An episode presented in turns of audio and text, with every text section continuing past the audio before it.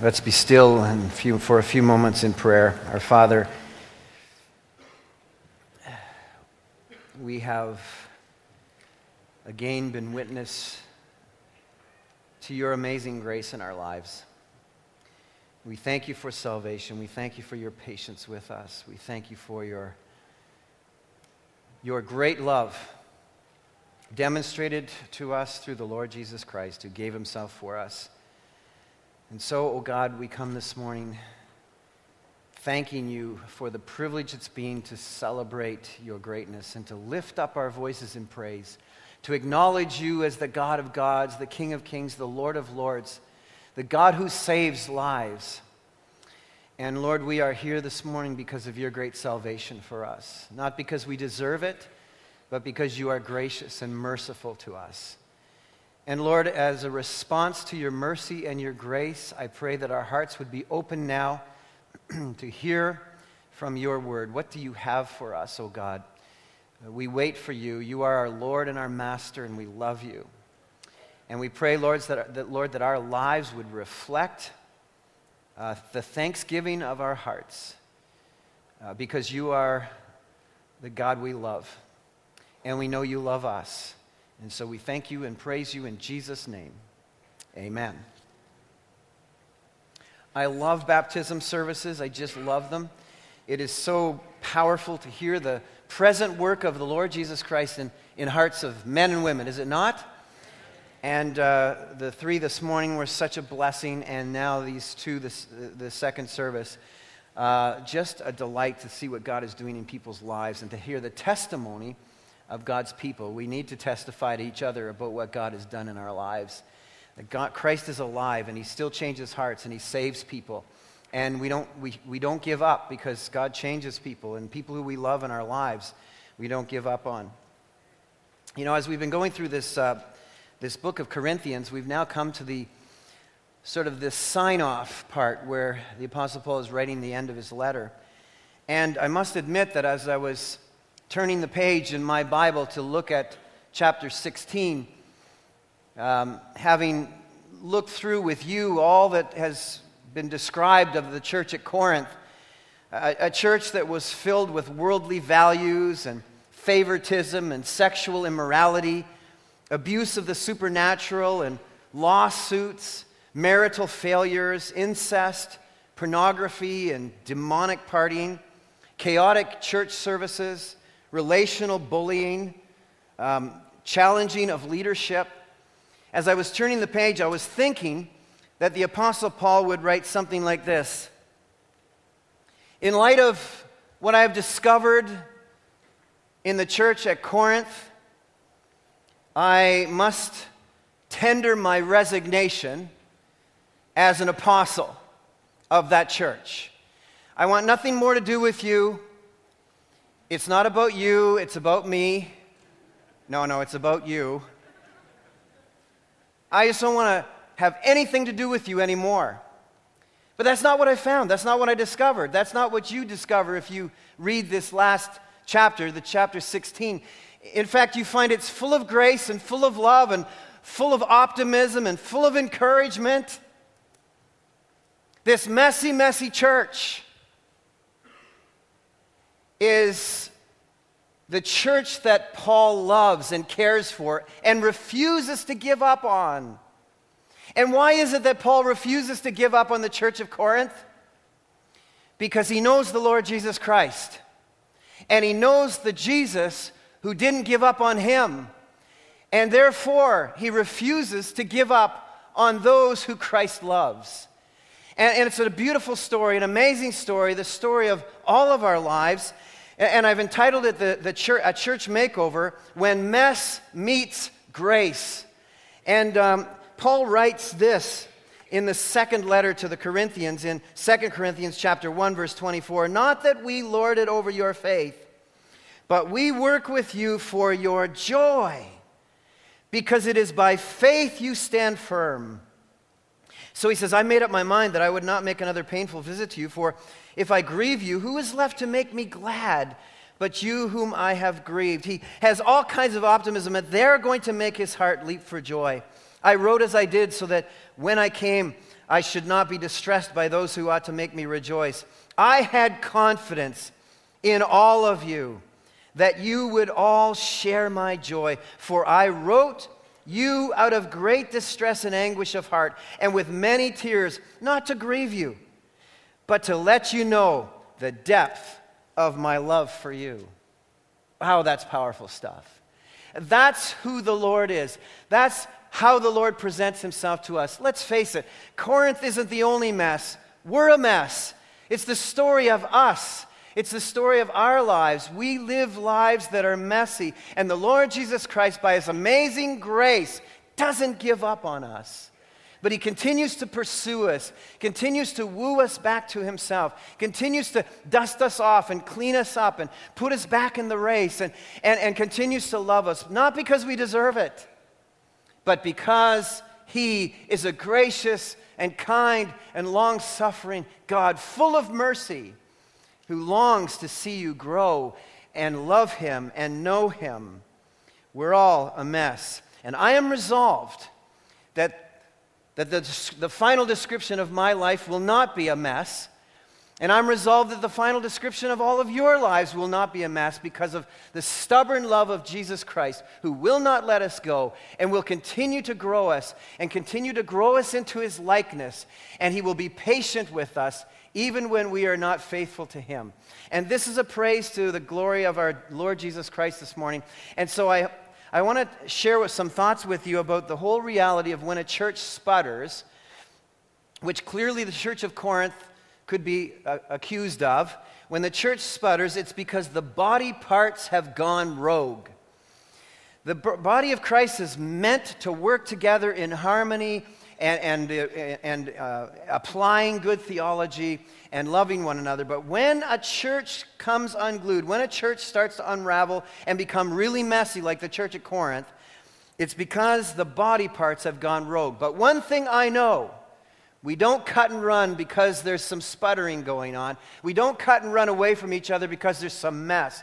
We stay at it because the Lord Jesus Christ stays at it. The Apostle Paul has shown us and demonstrated this to us.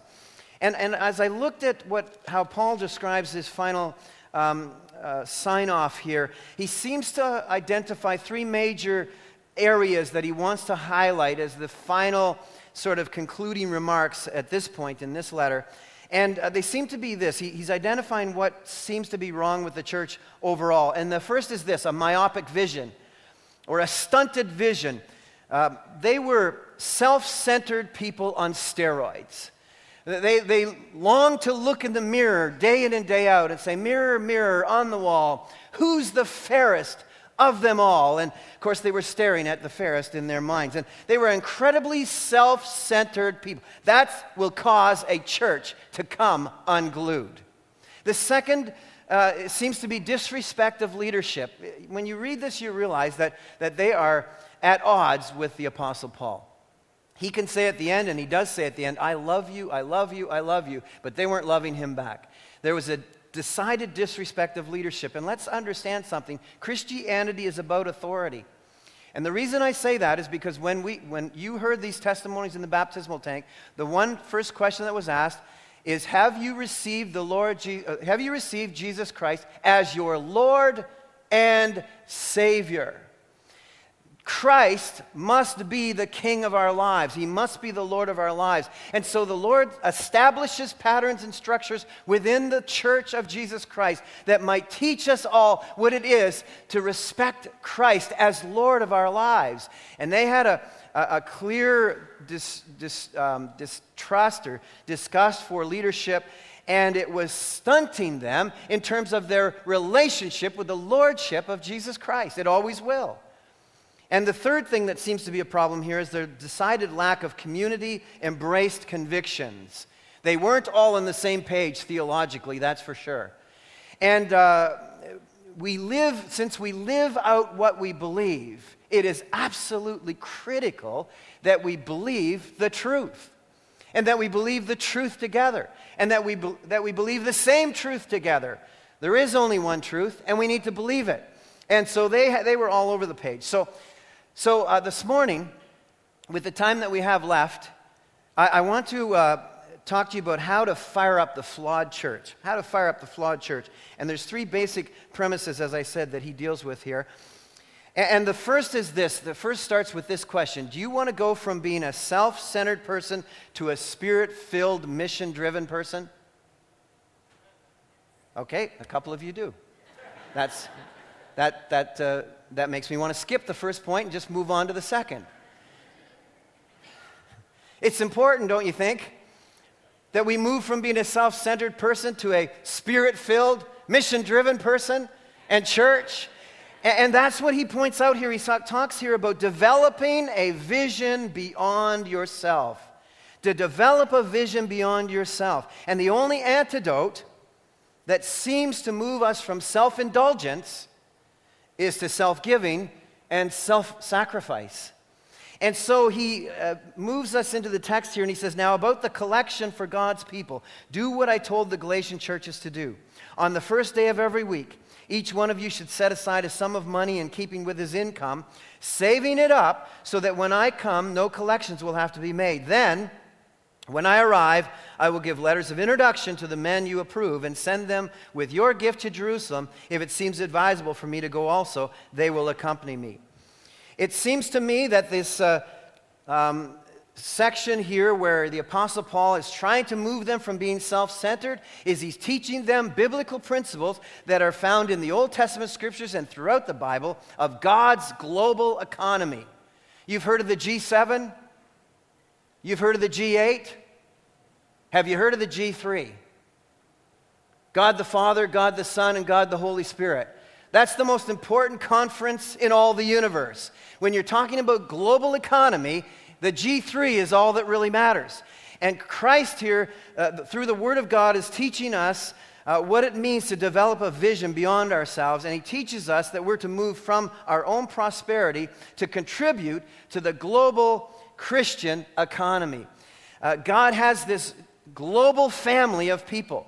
And at any given time, there are people within the family of God who are richly prospering. There are people in other parts of the world who are not doing so well, not necessarily because of themselves, but because of the circumstances with which they live in. They live in harsh countries or a circumstance that's come upon their own lives, of, uh, not of their own fault.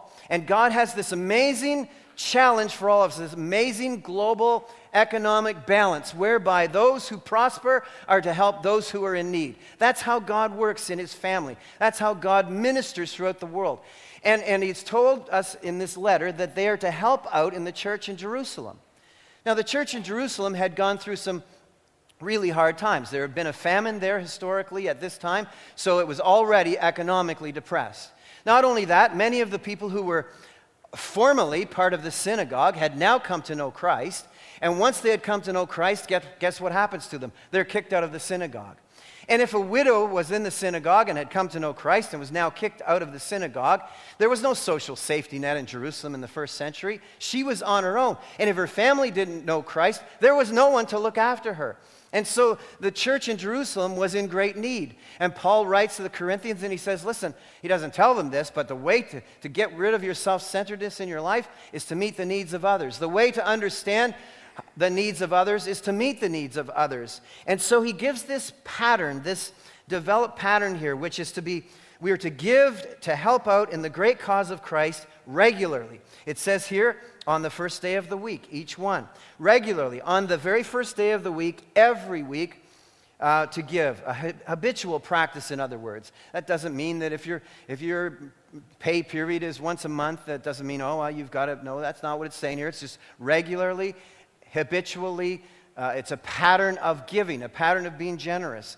And the first day of the week, we can see here that the early church, the primitive church, had moved from the Sabbath as the day of gathering. They had moved to the first day of the week. They had moved to Sunday as the gathering. That was a celebration of Resurrection Day when Christ Jesus rose from the grave. And they wanted to make sure that they emphasized that and celebrated it once a week. And so they gathered together and gave. It also says here and teaches us that it should be proportionately. Notice what the phrase here says. On the first day of the week, each one of you should set aside a sum of money in keeping with his income, or literally, as you have prospered. It doesn't teach us in the New Testament a percentage, it doesn't teach us in the New Testament an amount. It teaches us that we should give out of our prosperity. As God has prospered you, so give to help in the cause of Jesus Christ. Now, the North American average in the evangelical church world is 3% of income. The average in Calvary Baptist Church is 5% of income. You have to, and I have to ask myself the question Am I actually giving out of my prosperity or am I not?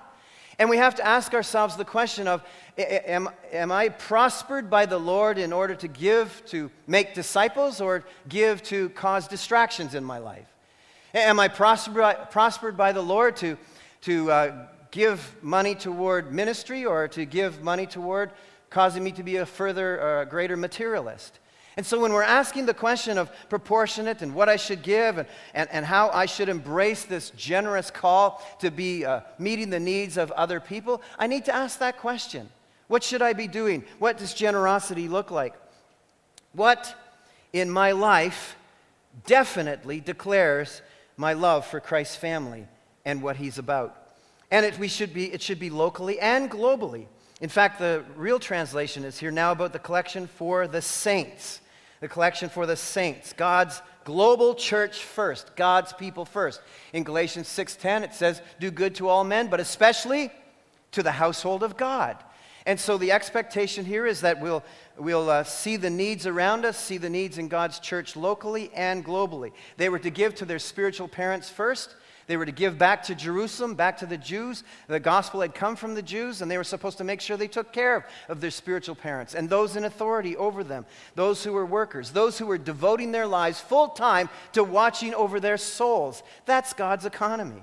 They were to give to those who were damaged and disenfranchised as believers, especially the household of God. We're to lay up our treasures in heaven where rust and moth and, and uh, thieves cannot get. Matthew 6, chapter 20.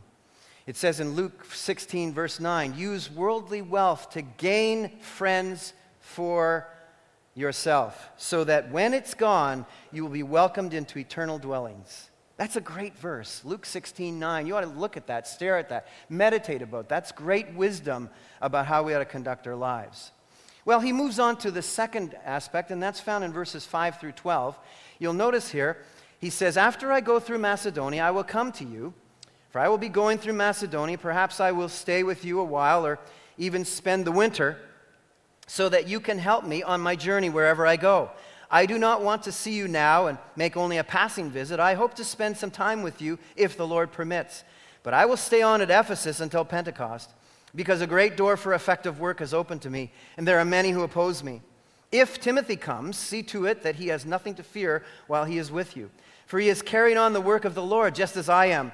No one then should refuse to accept him. Send him on his way in peace so that he may return to me. I'm expecting him along with the brothers. Now, about our brother Apollos, I strongly urge him to go to you uh, with the brothers. He was quite unwilling to go now, but he will go when he has opportunity. You know that the household of Stephanas were the first converts in Achaia and they had devoted themselves to the service of the saints. I urge you, brothers, to submit to such as these, and to everyone who joins in the work and labors at it. I was glad when Stephanas, Fortunatus, and Achaicus arrived, because they have supplied what was lacking from you. For they refreshed my spirit and yours also. Such men deserve recognition. The churches in the province of Asia send you greetings. Aquila and Priscilla greet you warmly in the Lord, and so does the church that meets at their house. All the brothers here send you greetings. Greet one another with a holy kiss. The second um, emphasis that he draws out as he concludes this uh, letter to this messy church is you need to take direction from outside of yourselves. You need to learn to take direction from outside of yourselves. As we've been studying, we recognize that there's been a continual collision between the church of Corinth and the Apostle Paul. They were about themselves, which was leading them into sin, and the Apostle Paul was about Christ and his mission, which leads us and calls us to sacrifice. And Paul here establishes a leadership mission passion that the church ought to embrace. And the two emphases that I see grow out of this section that were front and center of the Apostle Paul's heart were these evangelism and discipleship.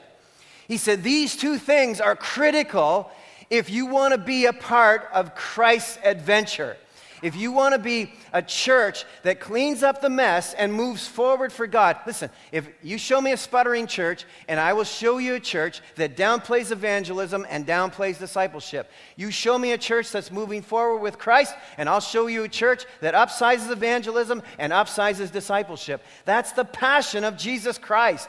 That's the great command that he gave us. That's what the Apostle Paul has burdened in his heart. And so he says, My leadership passion is to, uh, I'm going to go to Macedonia, and, and uh, on my way, uh, uh I'm, I'm going to come and visit you, and I want to take some time with you, but I'm in Ephesus right now, and a great uh, door of opportunity is open for me to the gospel, and I don't want to leave there. And basically, he's saying to them, Get over yourselves. I'm going to come and visit you, but the passion for evangelism, the passion for discipleship, and what God is doing, how God's leading me, I need to follow through with that. I love you. I'm going to come to see you, but I don't want you to get all upset when the plans take some adjustment because I'm following the lead of the Lord Jesus Christ. He's my master, and I'm going at his timetable, and I want you to accept that. And that's why he's saying this to them. He's sort of giving them this lead letter so they won't be upset with him.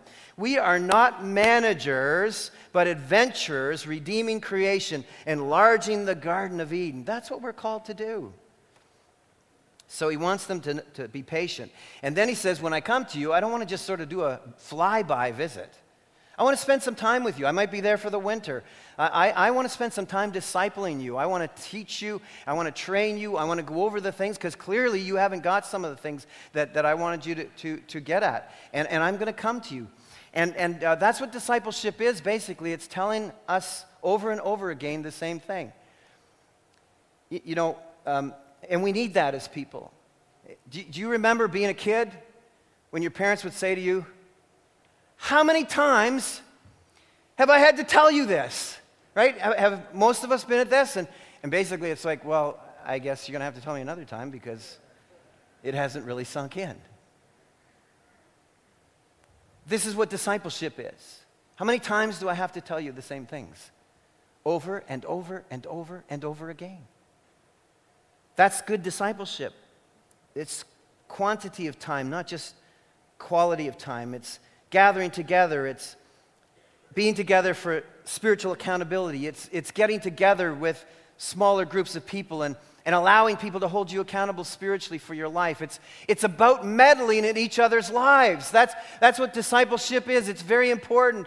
It's doing life together. This is what this whole series is about. Doing life together is a lifetime adventure. You never grow out of it, you never grow up past it because we have to check on each other. We have to keep check of each other. We have to go to each other and say, hey, stick it out. I know it's tough right now, but I'm, I'm going to be there for you. I'll pray with you. I'll, I'll hold you up, but stick it out. Don't give up on Jesus because Jesus won't give up on you, so don't give up on him. And this is what Paul says I'm coming back to you. Even though you've been really rotten to me, I'm still coming back to see you and be with you. And I want you to, uh, you'll, you'll help me out. I know you're going to help me out when I come to see you. And there's lots of opportunities that are, are set before me in, in Ephesus. And uh, I want you to know that there's lots of opposition there as well.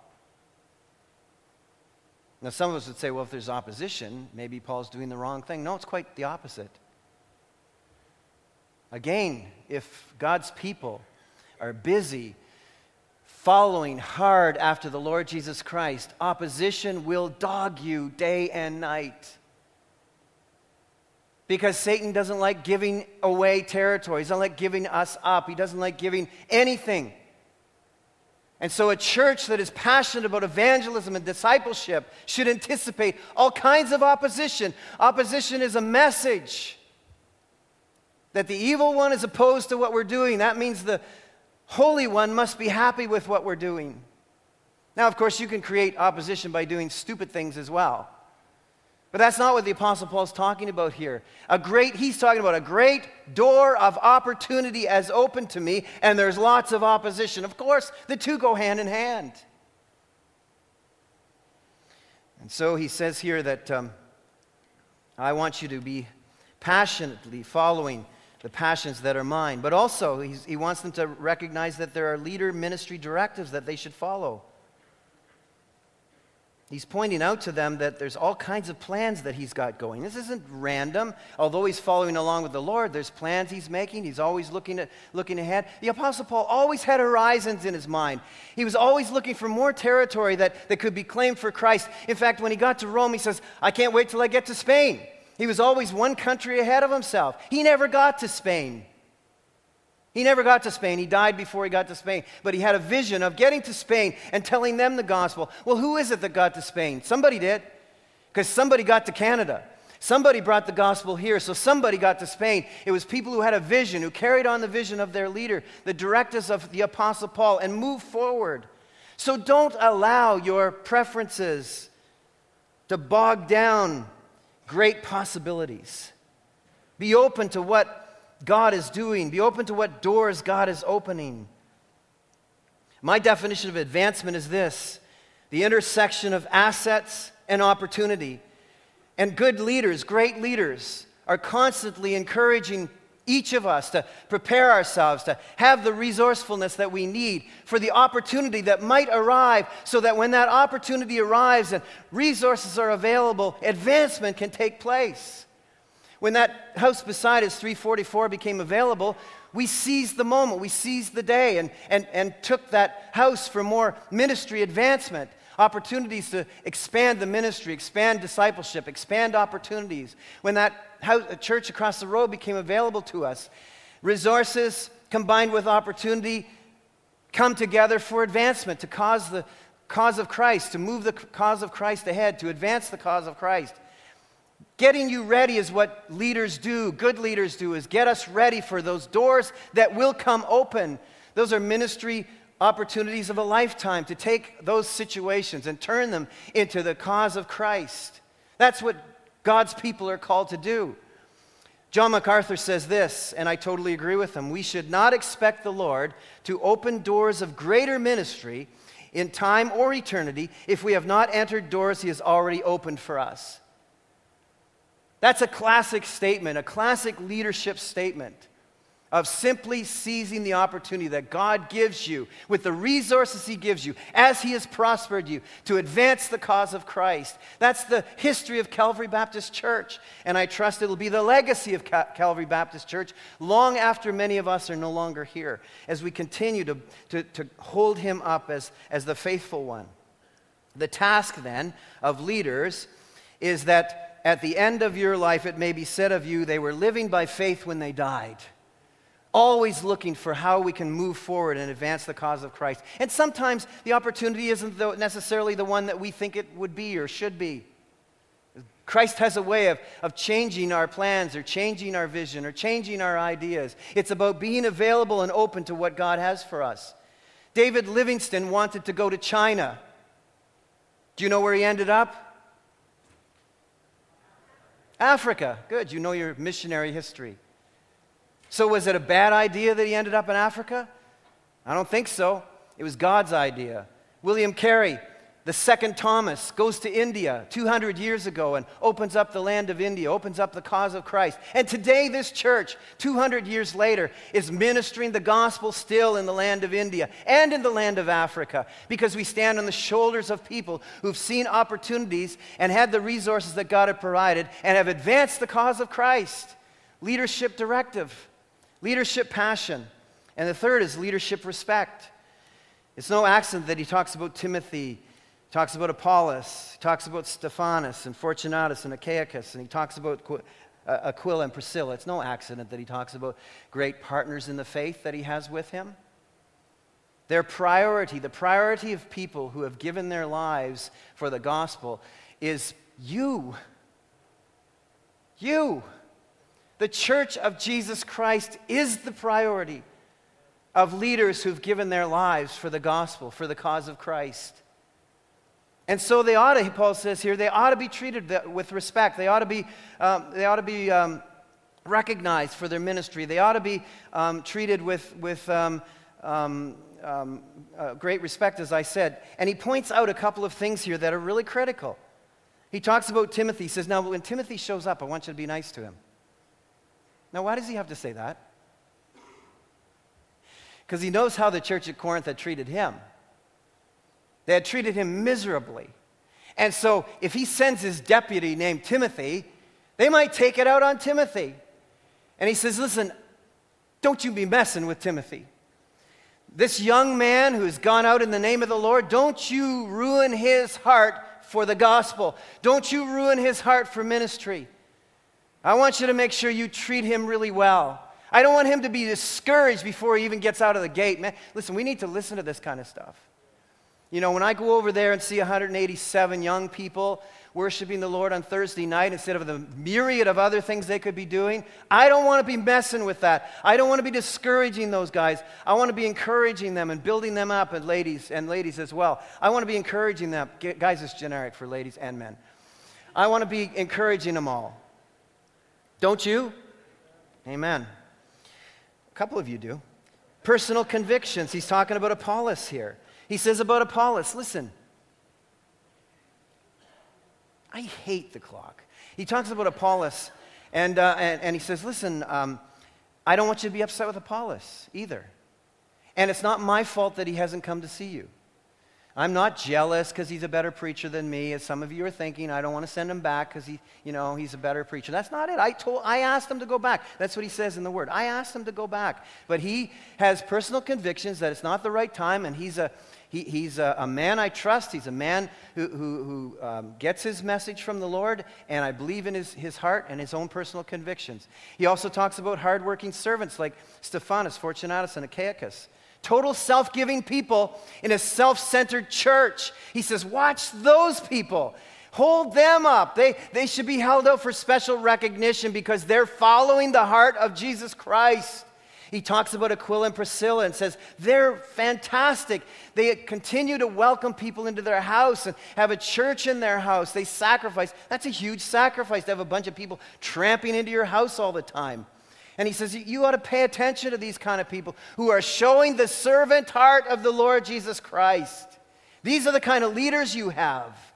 Don't spurn them, don't rebel against them, don't mistreat them. And by the way, he says, above all, don't look for easy. Look for where you can be useful. Most people in the world are always looking for a, a, a, a real cream setting. You know, they'd read this Corinthians, you know, sent, Corinthians would send out a letter for a pastor. Be like, what? I'm not taking that church. Kidding me? That's a mess.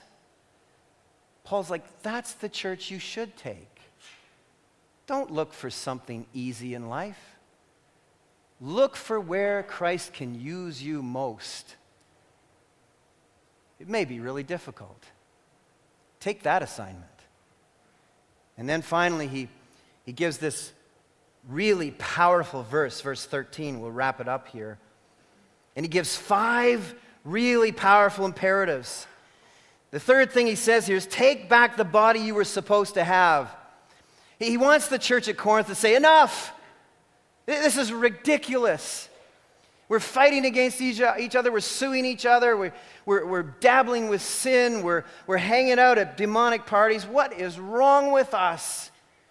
We need to grab hold of ourselves and, and shake ourselves as a church and say, we're, we're not going to live like this anymore. This is not going to be the description of our body.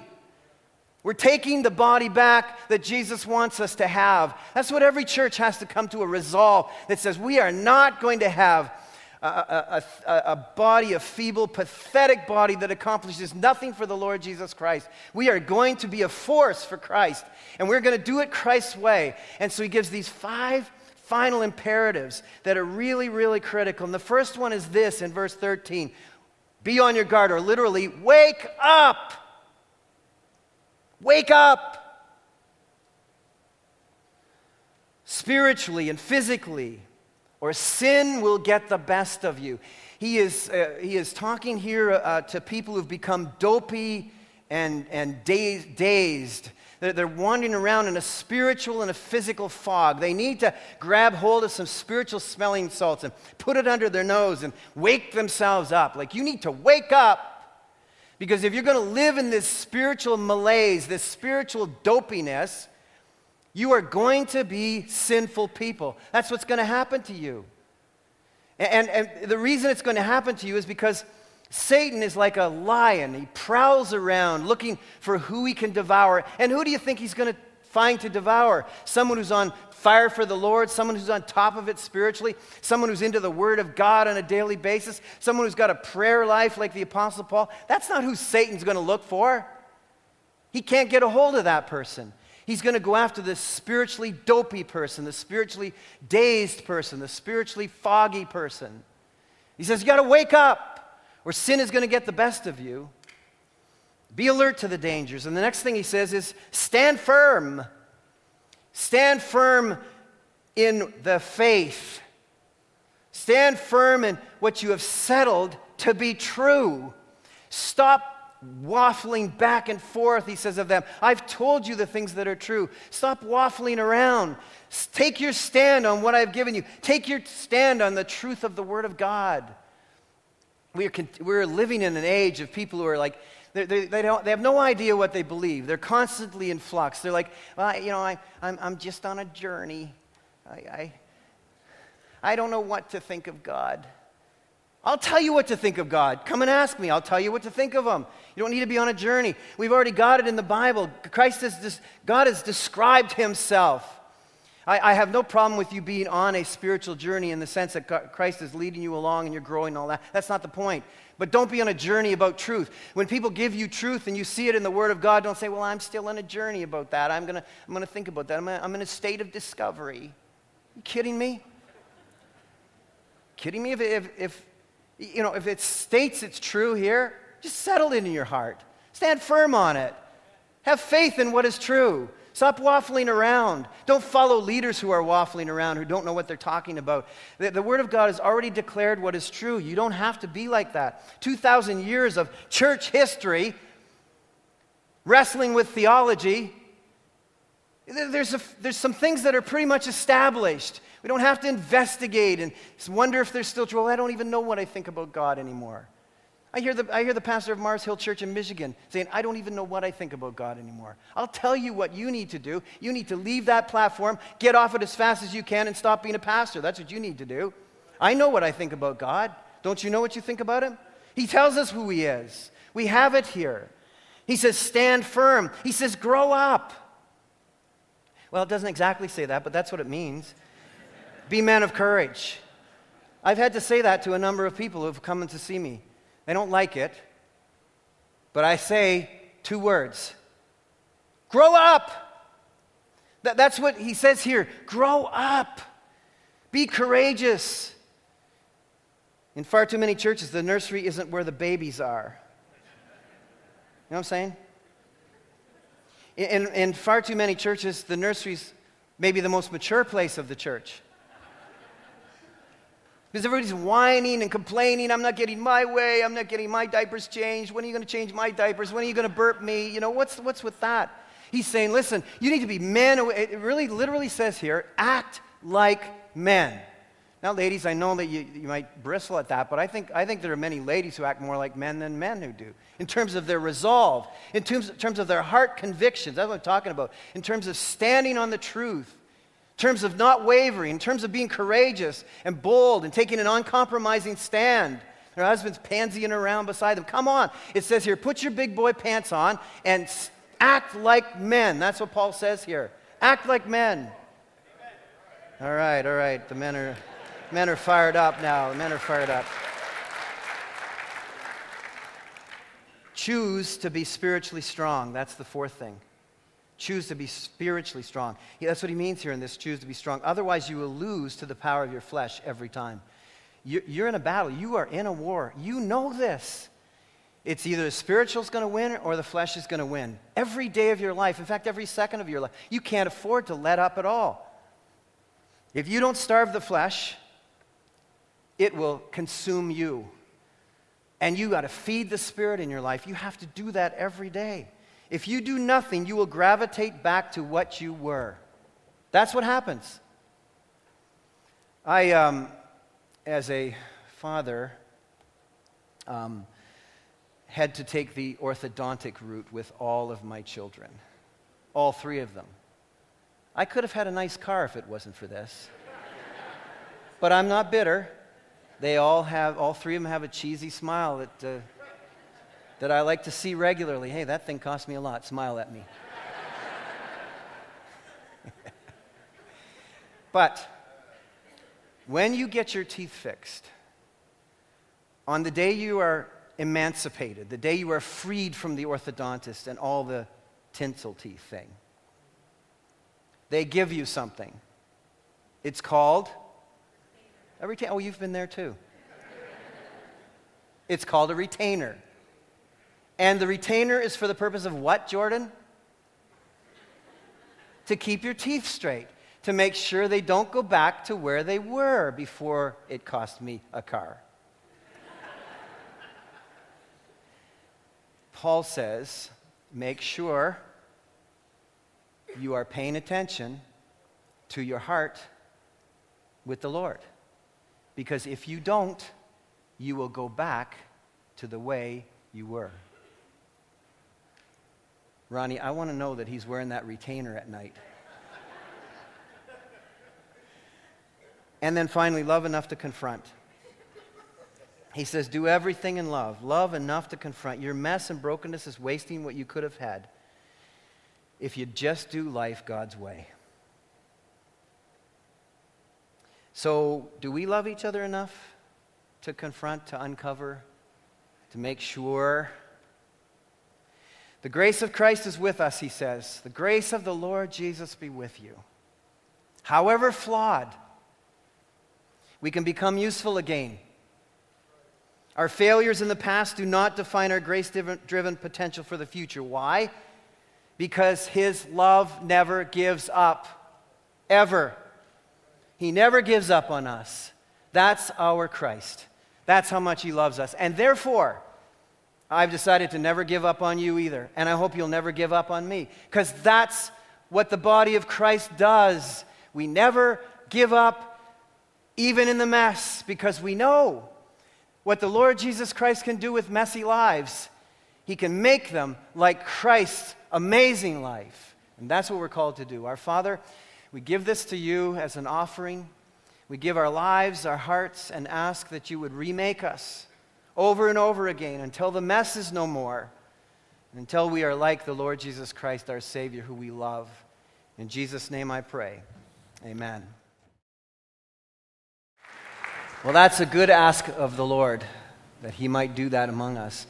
If we fail in any one of these three areas that we've talked about this morning, you will not get to the goal of your heart. You will remain unhealthy and you will lack joy. So, just a reminder of these questions to reflect on as we think about self evaluation of our hearts and allowing them to be open to the Lord God. Are you really, really invested in the gospel of Jesus Christ? Are you taking your prosperity and using it to cause you to be more distracted from the things of the Lord? Or are you investing in discipleship and moving your heart toward the Lord? That's where your generosity needs to be. And how is it with you and leadership? Are you rebellious, disrespectful, objecting all the time? Or is your heart inclined to follow after and follow hard after those who follow the Lord Jesus Christ with all of their hearts. And the third is, is, is this Are you letting your part of the body become a mess? Because each of us are vital. Each of us are vital to the overall health of a church, this body. So, these three things are critical as we leave this letter to the Corinthians, this doing life together in community and understanding what that is. Um, these are critical for the health of advancing the cause of Christ. And I hope that the Spirit of God will minister to your heart with respect to these things. Oh, Father, I pray and thank you for loving us and caring for us and never giving up on us. We know that, that you, the Son of God, left heaven to join this mess, and you never let us go. You never gave up on us. And you keep on moving us forward, healing us, helping us, helping us when we fall back, picking us up, dusting us off, putting us back in the game. Oh God, what an amazing and wonderful and gracious Lord you are. There is no God like you. And we praise you and we thank you and we love you in Jesus' name. Amen.